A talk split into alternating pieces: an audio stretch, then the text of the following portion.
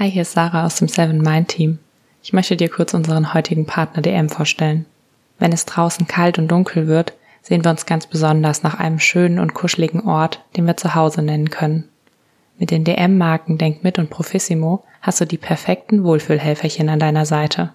Die Haushaltsprodukte von Profissimo lassen dein Zuhause zu deinem ganz persönlichen Ruhepool werden und sorgen mit warmen Akzenten wie Kerzen, Raumdüften und Dekorationen für wohliges Ambiente. Damit dein Rückzugsort auch sauber und ordentlich bleibt, unterstützt sich das vielfältige Angebot von Denk mit mit Putz-, Reinigungs- und Waschmitteln. Die Produkte entfernen Flecken und Schmutz in Küche, Bad, Wohnzimmer und Schlafzimmer. So schaffst du dir und deinen Liebsten ein rundum heimliches Gefühl für euer Zuhause. Das gesamte Sortiment findest du nur bei DM, im Markt, auf dm.de und in der DM-App. Alle weiteren Infos findest du wie immer in den Show Notes. Und jetzt viel Freude mit der heutigen Episode.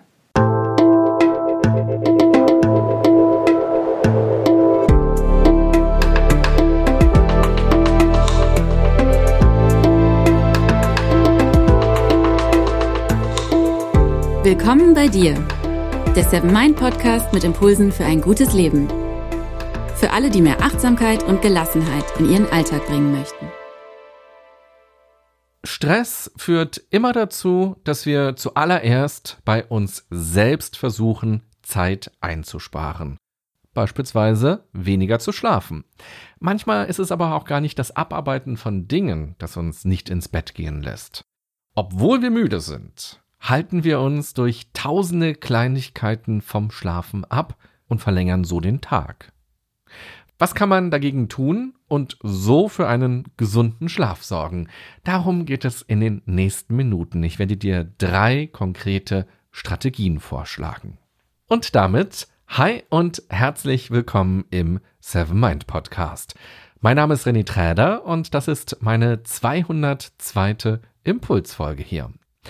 Ich könnte dieses Mal aber auch sagen, hi und herzlich willkommen zu deinem Englischkurs, Lektion 29. Wir lernen den Begriff Revenge, Bedtime, Procrastination. Sprich mir nach. Revenge, Bedtime, Procrastination. Zu Deutsch Rache, Aufschub der Schlafenszeit. Hä, was ist das denn? Rache, Aufschub der Schlafenszeit? Das klingt ja total irre. Ja, du hast richtig gehört. Hier geht es um Rache, wenn man nicht ins Bett geht und prokrastiniert, noch länger wach bleibt und jede Menge Kram macht. Aber an wen rächt man sich denn? Wenn man erst super spät ins Bett geht, weil man noch vor dem Fernseher versagt, oder als hätte man so einen ferngesteuerten Daumen stundenlang bei Instagram, TikTok und Tinder abhängt und hin und her swiped und wischt und alles Mögliche sich anschaut. Das Grundproblem ist der Stress im Laufe des Tages. Man hatte einen vollen Kalender, ist von A nach B gehetzt, hat seine ganze Energie beim Arbeiten verbraucht war belastet durch Care-Arbeit und spürt vielleicht auch Mental Load. Man selbst ist dadurch auf der Strecke geblieben. Vielleicht war man sogar noch im Fitnesscenter oder im Yogakurs, doch auch das, selbst wenn es einem gut tut, fühlt sich an wie ein zusätzlicher Termin und stresst dadurch auch ein bisschen und sorgt nicht dafür, dass die Batterien wieder so richtig gut aufgeladen werden. Und irgendwann sitzt man dann auf dem Sofa oder liegt im Bett und will sich noch was Gutes tun. Oder schnell mal noch was gucken oder schnell mal noch was machen. Tja, nur mal schnell noch. Aus diesem nur mal schnell wird dann schnell ein richtig lang. Die Zeiger der Uhr drehen sich währenddessen munter weiter und man selbst kann kaum noch die Augen offen halten, aber die vielen kurzen Eindrücke fesseln einen nahezu. Irgendwann ist es 23 Uhr Mitternacht oder vielleicht sogar schon ein oder drei Uhr nachts. Völlig übermüdet geht man dann schlafen und schon kurze Zeit später klingelt der Wecker und man wacht müde auf. Häufig mit dem Vorsatz, sich heute Abend von Social Media und Co. nicht vom Schlafen abhalten zu lassen. Wirklich, ich schwöre. Naja, und dann kommt der Abend und du weißt, wie es in der Realität weitergeht. In der Wissenschaft spricht man von drei Faktoren bei dieser Bedtime Procrastination. Erstens Das Schlafengehen wird aufgeschoben, sodass sich die Schlafdauer insgesamt verkürzt. Zweitens, es gibt keinen guten Grund, der das Aufschieben unseres Schlafes rechtfertigt. Und drittens, wir sind uns bewusst darüber, dass das Aufschieben des Schlafs negative Folgen mit sich bringen kann. Wenn uns das alles so klar ist, ist doch die zentrale Frage, warum tun wir es dann überhaupt? Warum berauben wir uns selbst des Schlafs und nehmen die negativen Folgen in Kauf, die wir ja sogar relativ schnell spüren? Wir wissen ja aus der Erfahrung, was passiert, wenn wir jetzt einfach nicht schlafen gehen, sondern noch rumdaddeln. Die eigentliche Ursache von dieser Schlafensprokrastination ist, dass der Tag zwar voll war, aber trotzdem etwas gefehlt hat. Er war ausgefüllt, aber nicht erfüllt. Es fehlte vielleicht die Freude, die Leichtigkeit, die Ruhe, die Erholung, die Zeit für einen selbst, das Überraschende, das Ungewohnte, das Interessante, etwas, was einen positiv herausfordert oder begeistert. Wenn es uns gelingt, Aspekte davon wie Salz in unseren Alltag zu streuen, werden wir es auch besser hinbekommen, den Tag zu beenden, wenn wir müde sind. Und dann haben wir nicht mehr diesen Erlebnishunger und stellen uns gegen unsere Müdigkeit und verschieben das Schlafen immer weiter. Wenn wir achtsam mit dem Phänomen von Bedtime Procrastination umgehen wollen, könnten wir das als ein Feedback über unser Leben sehen. Es geht dann also darum, den Stress, gerade auch den unsichtbaren und versteckten Stress, der uns schon so normal vorkommt, aufzuspüren und etwas dagegen zu tun. Und es geht dann darum, an einigen Stellen für die Würze zu sorgen, die uns ja fehlt. Dann müssen wir sie nicht abends im Internet suchen. Apropos Achtsamkeit. Wir merken das ja eigentlich sehr schnell, dass uns guter Schlaf fehlt und wir wissen auch, wie uns guter Schlaf durch den Tag tragen kann und was das für einen Unterschied bedeuten kann. Ganz direkt merken wir es natürlich daran, dass wir müde sind, dass wir unkonzentriert sind, dass wir nicht leistungsfähig sind. Wir können es aber auch an unserer Stimmung merken. Unzufriedenheit und Gereiztheit schleichen sich dann schnell ein. Wenn wir über eine längere Zeit nicht gut schlafen, dann kommen noch Herz-Kreislauf-Erkrankungen, Vergesslichkeit, Niedergeschlagenheit, eine hartnäckige Antriebslosigkeit vermehrte Infektionskrankheiten und sogar ein erhöhtes Krebsrisiko dazu.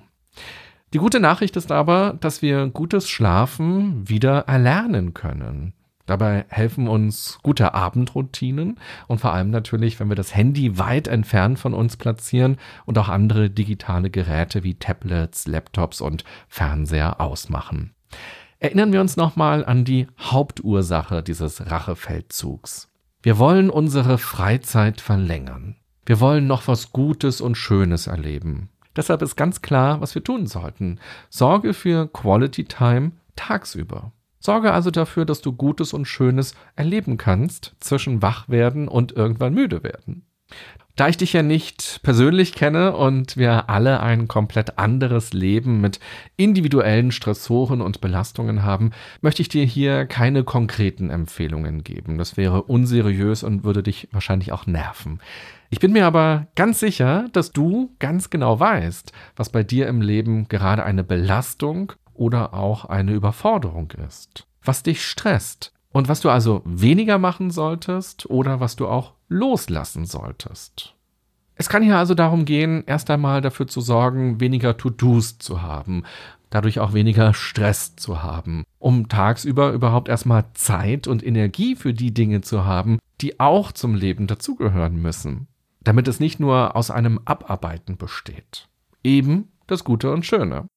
Und sicher weißt du auch, was bei dir gerade zu kurz kommt. Ist es der Sport, die Meditation, das entspannte Kochen? Ist es das Lesen, das Schreiben, das Reiten, das Töpfern, das Stricken, das Tanzen, das Singen, das Musikmachen, das Malen, die eigene Weiterbildung, Freunde treffen? Oder sind es intellektuelle Themen und geistige Herausforderungen?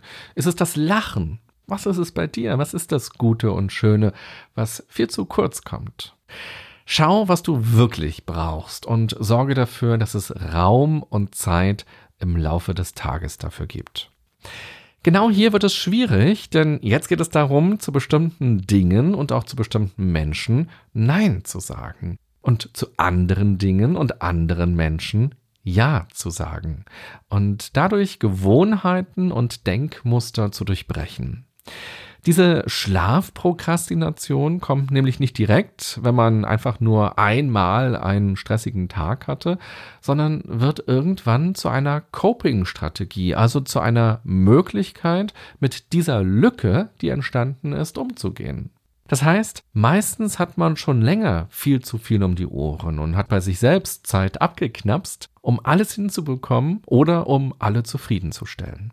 Nur nicht einen selbst.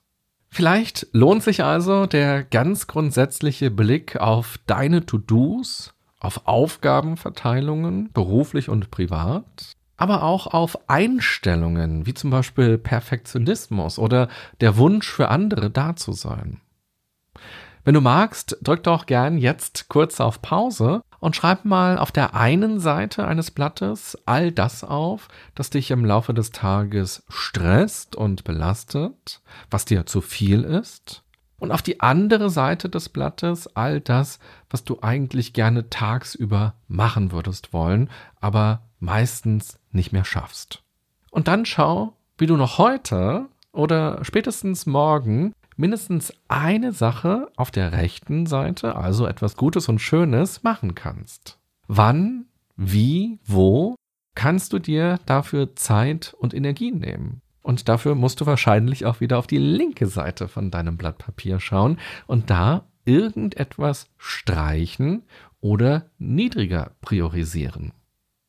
Und dann beobachte dich mal heute Abend oder morgen Abend, ob es sich anders anfühlt, wenn die Schlafenszeit dann näher rückt und ob du dann dein Handy leichter links liegen lassen kannst und dann ins Bett gehst, weil du erfüllt bist, weil du zufrieden bist, weil das irgendwie ein guter Tag war, obwohl es stressig war.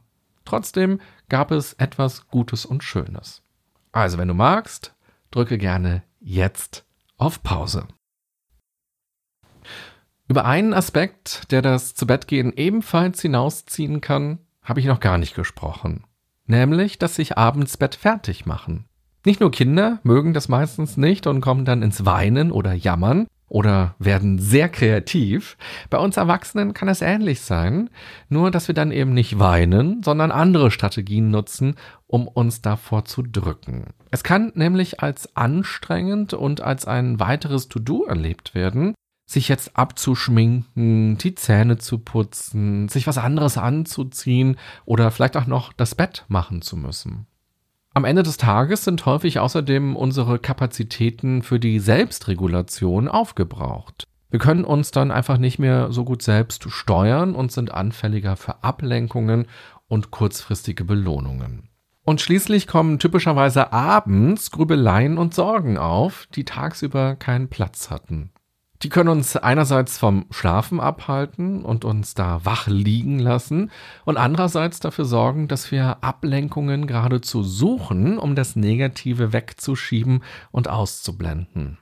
Bei all diesen Aspekten, die ich gerade aufgezählt habe, ist vor allem eine achtsame Abendroutine sinnvoll. Dazu habe ich in den letzten Jahren hier im Podcast schon verschiedene Folgen erstellt, in denen ich ganz unterschiedliche Möglichkeiten vorgestellt habe, wie so eine Abendroutine aussehen kann.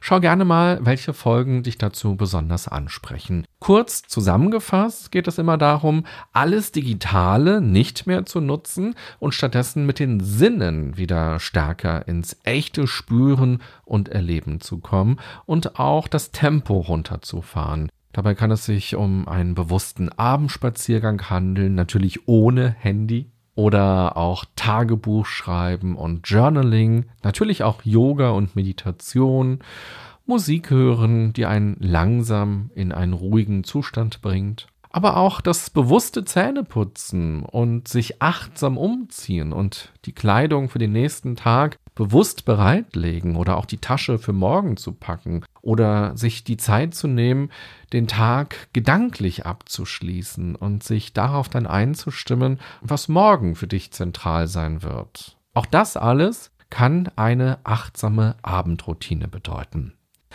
Übrigens, falls du ein Morgenritual hast, das dir gut gefällt und dir hilft, entspannt und mit Energie fokussiert in den Tag zu starten, schau doch mal, ob du daraus nicht auch ein Abendritual machen kannst. Ich finde, wir dürfen ruhig langweilig sein. Es geht bei diesen Ritualen nicht darum, was Krasses zu machen, sondern etwas zu finden, was einen wirklich achtsam in Verbindung mit sich selbst oder auch in Verbindung mit dem Außen bringen kann. Und manchmal reichen auch schon leichte Dehnübungen, die man regelmäßig macht und die wirklich ganz simple, aber schöne Frage, wofür man heute denn dankbar war und was heute gut und schön war. Also ja, sei ruhig langweilig.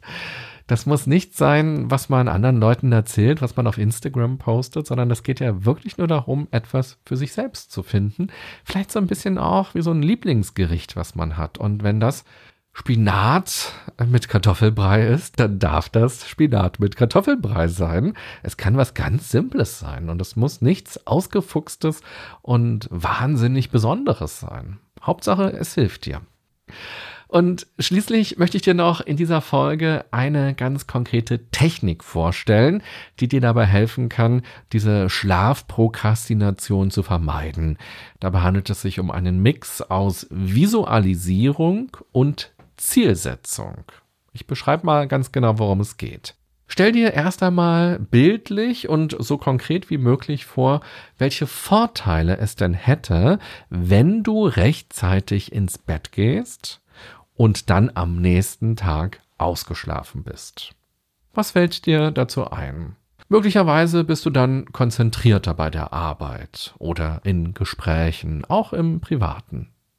Vielleicht fühlst du dich dann ausgeglichener oder hast genug Energie für ein bisschen Bewegung oder vielleicht sogar um einer Leidenschaft oder einem Hobby mal wieder nachzugehen.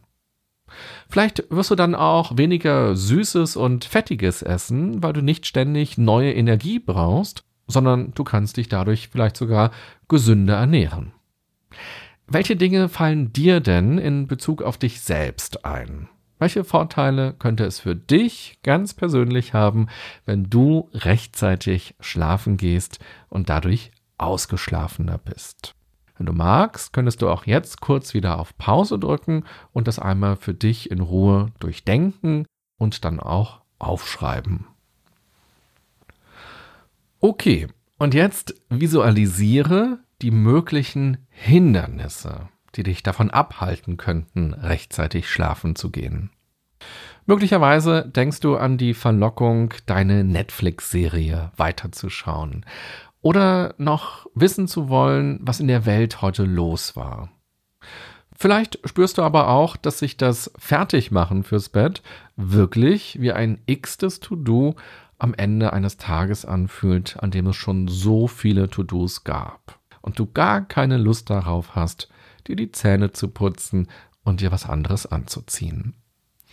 Lass all die Gedanken, die jetzt kommen, zu verurteile dich nicht selbst dafür.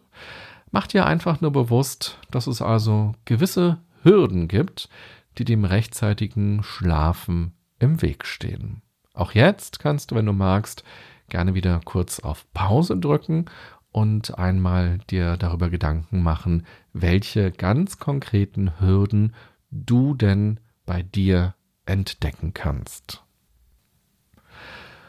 Und abschließend formuliere einen Wenn-Dann-Plan, um die Hürden aus dem Weg zu räumen oder sie zu überspringen. Beispielsweise könnte ein Wenn-Dann-Plan so aussehen. Du könntest sagen, wenn es 21 Uhr ist, und das ist ja super objektiv, ich kann mir den Wecker stellen, damit es wirklich klingelt um 21 Uhr, ich kann mir die Uhr irgendwo hinstellen, damit ich sie immer sehe, und wenn es dann 21 Uhr ist, dann stelle ich den Wecker für morgen und mache direkt den Flugmodus in meinem Handy an und lege das Handy am besten auch noch in einen anderen Raum. Oder vielleicht nutze ich gar nicht mein Handy, um den Wecker anzumachen, sondern ich habe einfach einen analogen Wecker, so wie früher oder so wie bei Oma. Und da gibt es ja auch so schöne vom Flohmarkt oder auch neu gekauft, die auch wirklich schön aussehen. Und vielleicht stelle ich diesen Wecker einfach, um es mir noch leichter zu machen, nicht ans Handy zu gehen. Denn da möchte ich dann wirklich erst wieder morgen raufschauen. Oder dieser Wenn-Dann-Plan könnte auch ganz anders aussehen. Du könntest sagen, wenn die Kinder im Bett sind, dann werde ich mir auch schon mal die Zähne putzen und dann ja auch nichts mehr essen und mir schon meinen Schlafanzug anziehen, um dann auch bettfertig zu sein langsam, selbst wenn ich noch ein bisschen was mache. Vielleicht muss ich noch abwaschen, vielleicht muss ich noch meine Tasche für morgen packen, vielleicht will ich noch ein bisschen was lesen, aber alles das kann ich mit geputzten Zähnen und auch im Schlafanzug machen. Oder du könntest sagen, wenn es 22 Uhr ist, dann mache ich Netflix aus, auch wenn die Serie noch nicht vorbei ist. Ich kann sie ja morgen weiter gucken. Und die Zeit von 22 bis 23 Uhr, die werde ich nutzen, um mich ganz in Ruhe bettfertig zu machen, um das auch zu genießen, mich einzucremen, mich auch noch mal ein bisschen zu dehnen und auch in Ruhe darüber nachzudenken, wie denn heute mein Tag war, was war eine Herausforderung, was wird mich vielleicht auch morgen beschäftigen, was war eine Überraschung, was hat mir gefallen, was hat mich zum Lachen gebracht, was hat heute geschmeckt, was hat sich gut angefühlt und wofür bin ich dankbar. Oder auch um 22 Uhr gehe ich nochmal für ein paar Minuten an die frische Luft und werde ab dann nicht mehr auf mein Handy schauen und auch nicht mehr den Fernseher anhaben oder irgendwas am Laptop machen. Und dieses an die frische Luft gehen, das kann ein kleiner Spaziergang sein, das kann auf den Balkon gehen sein, auf die Terrasse gehen sein, in den Garten gehen sein oder vielleicht einfach auch nur noch mal kurz die Fenster aufmachen, in den Abendhimmel schauen und sich bewusst machen, dass die Sonne ja auch schon schläft und dass der Mond jetzt gerade dran ist. Und wenn der Mond im Dienst ist, dürfen wir schlafen. Das alles, was ich gerade beschrieben habe, in diesen vielen verschiedenen Beispielen, um es transparent zu machen, nennt sich übrigens Implementation Intentions. Den Begriff wollte ich dir hier in unserer 29. English Lesson nicht vorenthalten. Also nochmal zu wiederholen. Implementation Intentions. Zu Deutsch Implementationsintentionen klingt genauso seltsam, auch auf Deutsch. Damit sind einfach Strategien zur Selbstregulation gemeint. Dabei geht es darum, die Bedingungen konkret zu formulieren, die dabei helfen, ein bestimmtes Ziel zu erreichen. Ja, du hast also heute zwei neue Begriffe möglicherweise gelernt, die dir dabei helfen können, mehr Gesundheit und Zufriedenheit zu entwickeln, Einfach indem du rechtzeitiger schlafen gehst.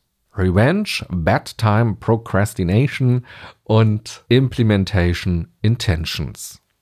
Also, Fazit dieser Folge.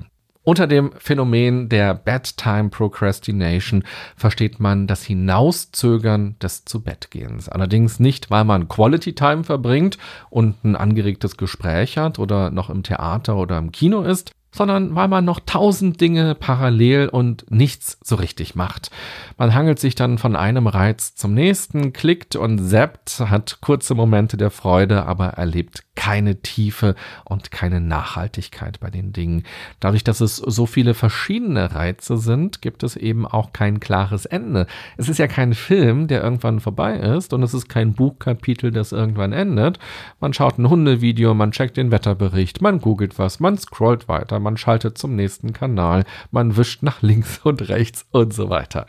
Die Rache, die in dem Begriff steckt, die ist hier sinnbildlich gemeint. Man rächt sich für den vollen Tag und für so wenig Schönes, was man erlebt hat, und geht nun einfach nicht schlafen. Doch in Wahrheit rächt sich dieses Verhalten bei einem selbst spätestens am nächsten Tag. Und auf lange Sicht rächt es sich sowieso, weil dadurch viele negative Folgen und Krankheiten entstehen können.